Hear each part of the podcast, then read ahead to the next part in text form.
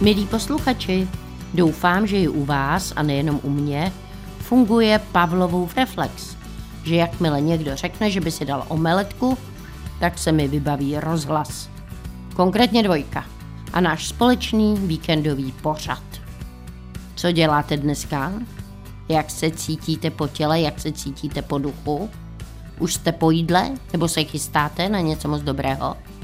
Ať tak nebo tak, každém případě omeletky právě začínají. A na váš stav jsem se ptala proto, že dnes budeme mluvit o kondici. Jo, a ještě jsem vás zapomněla informovat, že omeletky jsou komorní, lehce popolední show se mnou, s Halinou Pavlovskou. Český rozhlas dvojka. Rádio, které vás baví.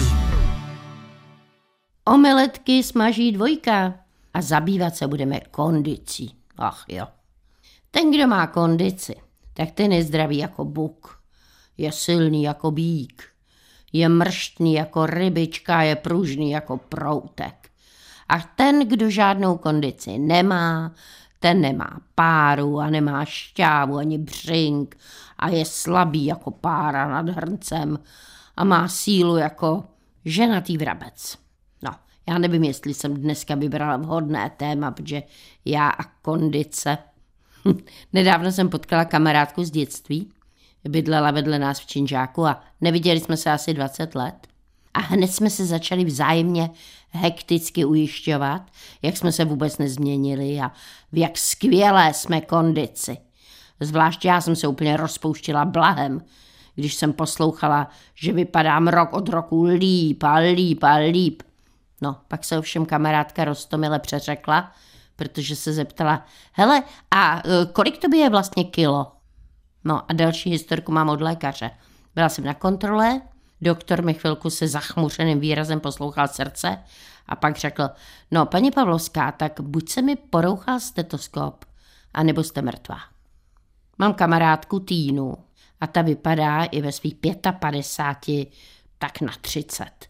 Má prostě úžasnou postavu, má krásnou pleť a má taky hodně ctitelů. A sešli jsme se tuhle na kávičku a já jsem sebou vzala ještě jinou kamarádku.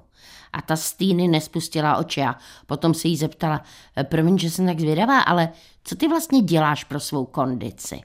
Já jsem se začala smát, protože Týnu znám. Ale Týna v klidu odpověděla, hele, tak já vypiju denně flašku proseka a vykouřím 20 cigaret.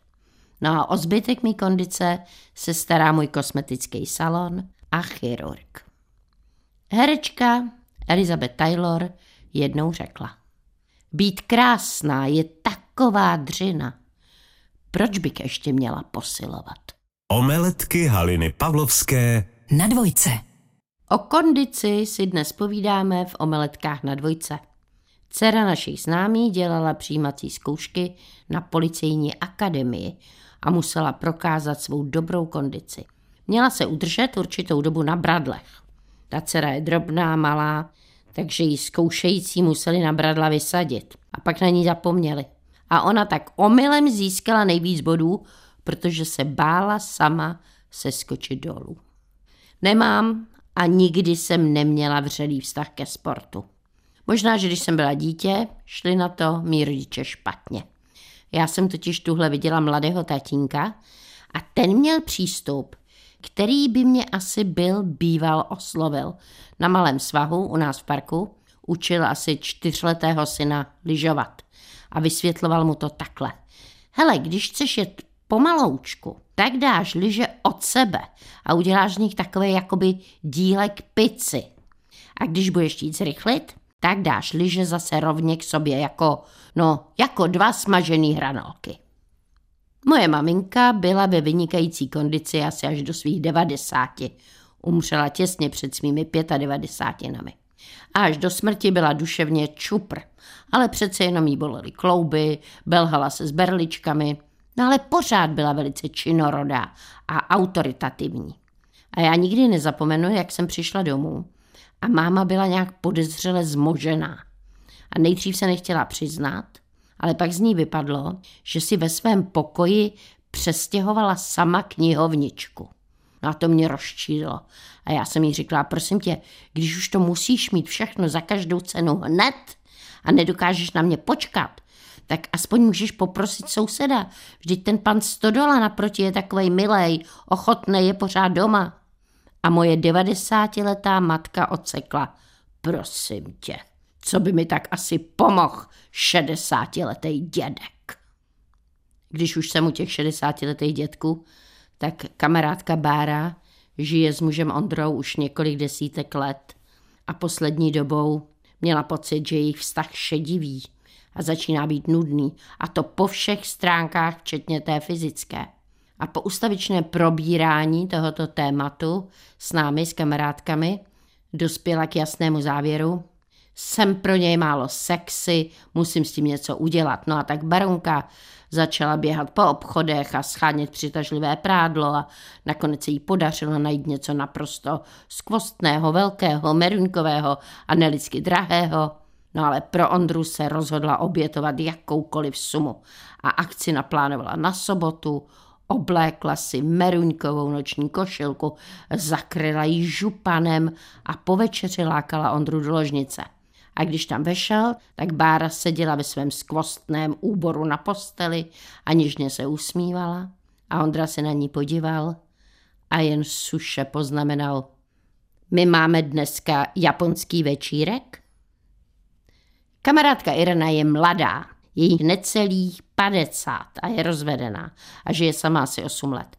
A konečně na seznamce objevila asi toho pravého. No a ten její nový objev ji po několika setkání pozval k sobě a Irena měla pocit, že ho musí nějak dramaticky zaujmout a rozhodla se pro roli divoké kočky. A když Miláček odešel do kuchyně připravit občerstvení, tak strhla ze sebe šaty a jenom v lodičkách na vysokém podpadku se divoce a animálně, jak vyčetla z odborné dívčí literatury, rozložila na pohovce. Má miláček s tácem ve dveřích zcepeněl, pak tác pomalu odložil a sklíčeně řekl, prosím tě, oblíkni se, aspoň chvíli dělej drahoty. Omeletky Haliny Pavlovské. V sobotu a v neděli v pravé poledne Na dvojce.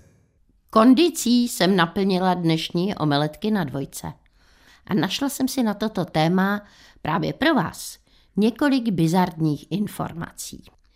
Nejdelší čas na maratonské trati měl Japonec Shizo Kanaguri ve Stockholmu. Bylo to v roce 1912 a Kanaguri měl za sebou už polovinu trati, když v hrozném vedru požádal o pití jednoho z diváků. A muž nabídl běžci občerstvení ve svém domě hned vedle závodiště a Kanaguri s ním odešel. No a dokonce u svého hostitele přespal a stačil se seznámit s jeho dcerou a také se s ní oženil. A teprve v roce 1967 se vrátil jako 670-letý do Švédska, aby závod dokončil. A to s časem 54 let, 8 měsíců, 6 dní, 8 hodin, 32 minut a 20 vteřin. Fotbalisté první ligy prý uběhnou během zápasu až 10 kilometrů. Vrcholoví cyklisté zhubnou prý během sezóny několik kilo. Kapacita plic potápěče profesionála se oproti obyčejnému člověku může až zdvojnásobit. A 80-letý Mike Jagger dokáže dvě hodiny na koncertě poskakovat jako kout, jenom proto, že se před vystoupením nacpe kuřetem s bramborovou kaší a po vystoupení se prolije vodkou. V Norsku vypověděla Venč Ofrdalová, že na její psí spřežení zautočil velký zajíc. Setkali se na cestě v provincii Troms. Zajíc neutekl. Skočil mezi psy a zíral na ně tak agresivně, že z toho byli úplně skamenělí. Potom ušák vyskočil z kruhu huskyů a zadními tlapami ještě praštil několik psů do čenichu. Byl prostě v mimořádné kondici. Český rozhlas dvojka. Dvojka servíruje omeletky s tématem kondice. Dost mistrně se vyhýbám, aspoň doufám, že mistrně, osobním zážitkům, které by se kondice týkaly. No proč asi? Protože já nemám kondici, nejsem v kondici a už asi nikdy v kondici nebudu. Já se cítím v kondici, jen když mám něco na lžíci. Třeba cizrnové ragu se štikou a špenátem. Charbanzos con merluza i espinacas, neboli cizrna s mořskou štikou a špenátem, to je docela běžné španělské jídlo, které má ovšem kromě lahodné chuti ještě další dvě velké výhody. Díky kombinaci luštěnin, ryby a zeleniny je to jídlo nutričně skvěle vyvážené a když použijete sterilovanou cizrnu, tak je vlastně velmi rychle hotové. A ještě mám takovou radu, když nemáte štiku, použijte halibuta. Když nemáte halibuta, použijte tresku. Když nemáte tresku, použijte hejka. Když nemáte hejka, tak, tak si umíchejte krupicovou kaši. Na čtyři porce ragu potřebujeme olivový olej, dvě střední cibule, jednu červenou papriku, sůl, pepř, jednu lžíci uzené papriky, dva stroužky česneku, jednu čerstvou čili papričku, 500 mg pasírovaných rajčat, 500 mg vývaru, 440 g sterilované cizrny, jeden bobkový list a baby špenát. Takovou půlku vaničky baby špenátu. A potom pochopitelně potřebujeme rybu, 600 gramů filetu, buď z mořské štiky, nebo jak jsem říkala, hejka, tresky, halibuta. Pak ještě potřebujeme hladkou mouku, hladkolistou petržel a citron. Na třech lžících oleje asi 8 minut restujeme na kostičky pokrájenou cibuli a papriku a během restování osolíme. Potom zasypeme uzenou paprikou a nasykaným česnekem s čili papričkou a promícháme, ale po pár vteřinách, aby paprika nezhořkla, zalijeme pasírovanými rajčaty a vývarem. A potom vmícháme scezenou cizrnu, přivedeme k varu a asi 10 minut povaříme. A na závěr přidáme špenát, necháme jenom zavadnout a dochutíme čerstvě mletým pepřem. A mezi tím, co se cizrna vaří, si připravíme rybku, plátky zlehka osolíme, opepříme a na velkém talíři obalíme v mouce, krátce pak s obou stran smažíme do zlatova na olivovém oleji. A taky je druhá možnost, že kousky ryby na posledních několik minut vmícháme do cizrny a uvaříme ji přímo s tou cizrnou. To je postup jednodušší a taky zdravější, ale pochopitelně smažená verze je smažená verze, je to prostě chuťově bohatší. Potom cizrnu obložíme rybkou a podáváme se skrojkem citronu a posypané sekanou petrželí. Tuhle jsem nedělala cizrnové ragu, ale dělala jsem klasický vepřový řízek s bramborovou kaší a okurkovým salátem a jak jsem tak loupala tu okurku, tak mi bylo líto slupek, vzpomněla jsem si na babské rady a všechny ty slupky jsem si nalepila na obličej a nechala jsem si je tam docela dlouho. A když jsem se pak umyla, tak se mi zdálo, že mám pleť opravdu takovou hebčí, jemnější, hydratovanější. A říkala jsem, já myslím, že mi ta okurka vážně vylepšila obličej. Příteli jsem to řekla. A přítel ochotně souhlasil a řekl, no určitě. No a proč si ji teda sundala?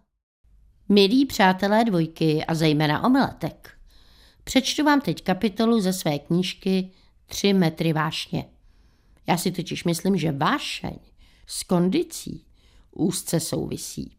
Vybral jsem kapitolu s názvem Nejhorší s nejlepší čepičkou.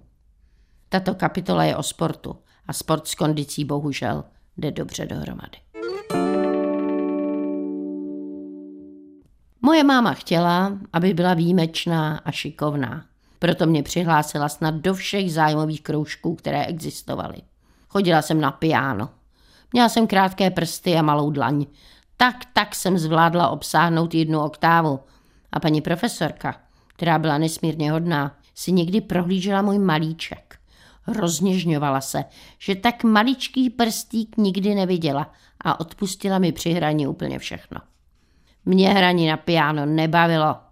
Jen se mi líbilo, že když jsme měli celoroční přehrávky, kdy jsme se dozvídali hodnocení, že mi maminka vždycky pořídila nové šaty. Nikdy nezapomenu na jedny vyzývavě oranžové. Vlastně byly maličko do rezava. Netypický odstín v mé růžovo-modré skříni. Nebyla jsem si jistá tou barvou, řekla máma, ale oni tam jiné podobné neměli. Maminka mi tyhle šaty koupila, když byla se školou v NDR. Šaty měly zeleně vyšité lemy, byly do pasu a měly, pochopitelně, veliký límec. Vlasy mi už lehce dorostly, jeden zub se mi už taky kloval zdásně a já si dodnes pamatuju, že jsem se cítila krásně. Máma mi přivezla i sandálky. Byly jen nazouvací sklenutou podrážkou a bílým koženým páskem přes nárt. Ten pásek kůže ale nebyl obyčejný. Měl šedě vystínované perforace kytiček a hvězd a já do té doby nic tak nádherného neviděla. V botičkách jsem kroužila po koberci v garzonce a zpívala jsem si. Moje střevíčky jsou jako ze zlata, když je mám, připadám si hrozně bohatá. Na přehrávku jsem si vzala bílé ponožky a usedla ke klavíru. První průšvih byl, že jsem si spletla tóninu. Začala jsem hrát prostě o stupnici výš. Přišla jsem na to, až když mi chyběla klávesnice. A můj maličký malíček se marně snažil vysoké C vyťukat na dřevě. Druhý maler spočíval v tom, že když jsem poprvé dupla na pedál, tak se mi krásně perforovaný, stínovaný kožený pásek od sandálku za pedál zahákl a mně se ho nepodařilo vyprostit po celou skladbu. Každý 27 jsem svou hru provázela rachotem a skřípotem, jak jsem se snažila botu skopnout. Taky jsem chodila na krasobruslení. To mě nudilo nesmírně.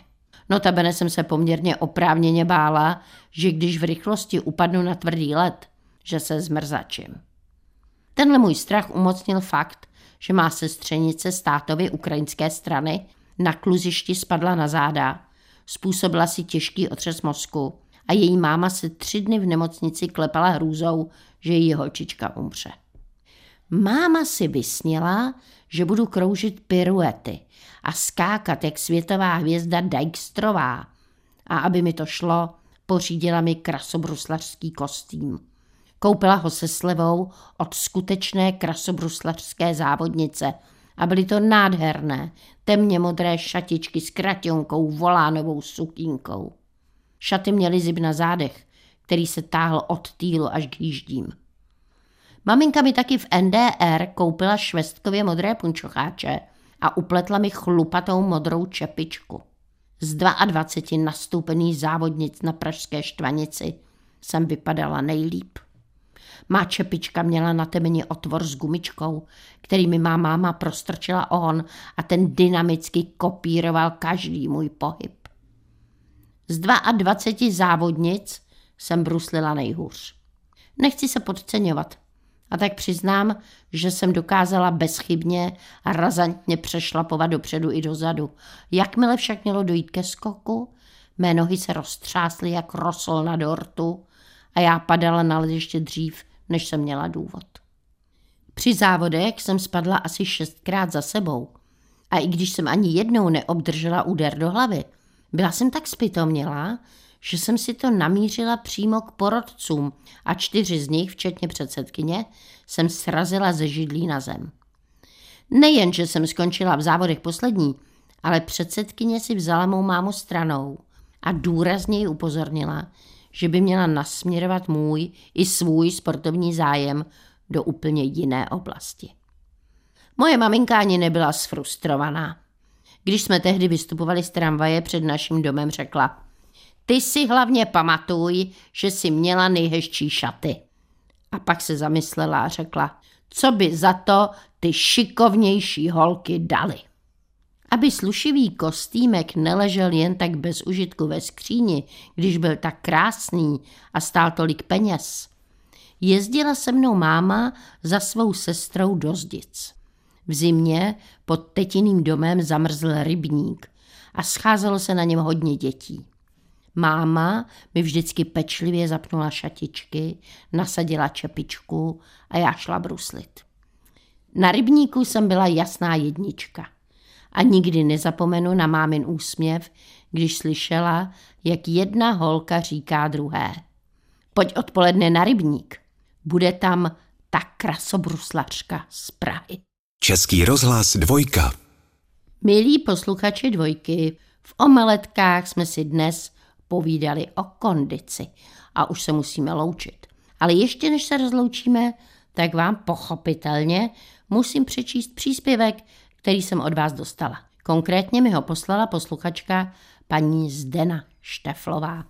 A její příspěvek má název Ostrov pokladů. Slunce žhnulo a blízkalo se na vlnách.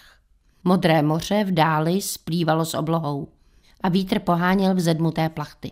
Steve stál u kormidla. Před sebou rozvinutý smotek, prastaré námořní mapy s označením, kde hledat poklad. Křičící radci hlásili blízkost pevniny. Listy za oknem jsou radci. Obloha sice není úplně modrá, ale Alešovi, Steveovi, to nevadilo. Seděl na horní palandě své poschodivé postele a byl námořník, byl hledač pokladu. Sám na široširém oceánu panelákového bytu na předměstí Pardubic. Postel byl koráb s kapitánským můstkem, peřina vlny. U moře byl aleš jenom jednou s rodiči, no ale to nevadí. Správné dobrodružství je spojené s nebezpečím a tak je na moři. Ve třetí třídě, kam chodil, nezažije to správné dobrodružství, pro které se ale narodil. Steve, alias Aleš, dal dalekohled k očím. Malá čárka na obzoru rostla, rostla, rostla, až bylo možno rozeznat palmy na břehu a na ní banány. Zakotvil blízko břehu, zbytek musel doplavat. Aleš pomalu slézal žebřík, schůdek po schůdku až na koberec a dal se do průzkumu. Jeskyňka pod postelí, spodní balanda. Poschodové postele nebyla prázdná, ale spodní palanda poschodové postele na poklad nevypadala. Nákladní autíčko, dřevěná kostička, pastelka. A tak se dal do prohlídky hory. To znamená regálu vedle postele. Police plné oblečení, ale taky poklad nepřipomínali. Ponožky, pyžamo, tepláky. Že by starý karnevalový kostým, alež si nasadil indiánskou čelenku. Potom vylezl na křeslo pod oknem, čímž překonal velký výškový rozdíl ostrova a dostal se blíž k rackům. Bylo to nebezpečné, takhle balancovat na měkké špičce útesu, no ale riziko se vyplatilo. Teď měl ostrov jako na dlani a mohl ho porovnat s mapou, takže kde jen ten poklad může být? Večeře! Na tatínka se dneska nečeká, musel zůstat v práci, takže maminka volá z kuchyně. OK, procedil cizokrajně Steve Aleš a neochotně se vydal pokračovat v průzkumu do kuchyně. Neprostupná džungle. Rozuměj, kupa oblečení. No ale neprostupná džungle nebyla překážkou. Odhodlaně odházel včerejší kalhoty školní baťoch mikinu i obzvlášť nebezpečný posmrkaný kapesník a rázně postoupil ke dveřím. A tam byla cesta volná až k vodopádům. Aleš otočil kohoutkem a průzračnou vodou z hor smil pot a prach. Úzká užlabina, lemovaná stěnami chodby, ho bezpečně dovedla až do velké zářící jeskyně, kuchyně. Umyl si pořádně ruce? Zajímala se maminka. Jo, je to OK, řekl drsně námořnicky Aleš Steve. A trošku se pousmál. Jo, jo, správně to říká není žádné ořezávátko. A že by poklad byl tady? Alež sice nic nevěděl o slané vůni moře, ale vůně tu byla. Voní poklad. Poklad je poklad. Nevoní, jen chce být objeven, ozval se Steve. Ale Aleš už byl zase jenom Aleš, co má hlad a chuť na tu večeřovou vůni. Voňavé masíčko se rozplývalo v puse a mizelo v námořníkově žaludku rychlostí mnoha uzlů za minutu. Tak co, chutnalo? Zeptala se maminka, když sklízela talíře ze stolu. Mňam, řekl Aleš a Steve jakoby nebyl. Pojď ke mně na chvíli. Aleš na chvíli zaváhal. Námořníci se přece nemazlí. obzvlášť, když hledají poklad na pustém ostrově. Ale usoudil, že kontakt s domorodci je nutný, mohou mít zajímavé informace. A tak vklouzl na maminčin klín, kde to vonělo a bylo měkce. Nechtěl si nechat ujít každodenní konec večeře. Poklad, nepoklad. Au, zaupila maminka, když jí loktem vrazil do žeber. Víš, mami, já hledám poklad. Zašeptal Aleš. A někde tady mám mapku. No jo, řekla maminka. Tak až ten poklad najdeš, tak mi dej vědět a půjdeme do cukrárny. A následovala pusa do vlasů a Aleš Steve se trochu nakrčil, když se ta pusa tak třpitila jako sluneční paprsek.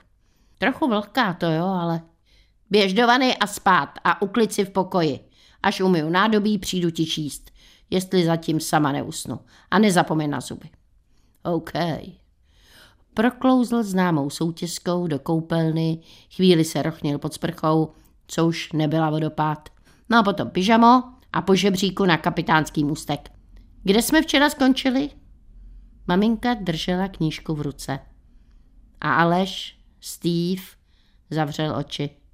Tak strašně se mu chce spát. No ale co poklad? Poklad počká. Já jsem poklad. Já jsem mámin poklad a v hledání budu pokračovat zítra.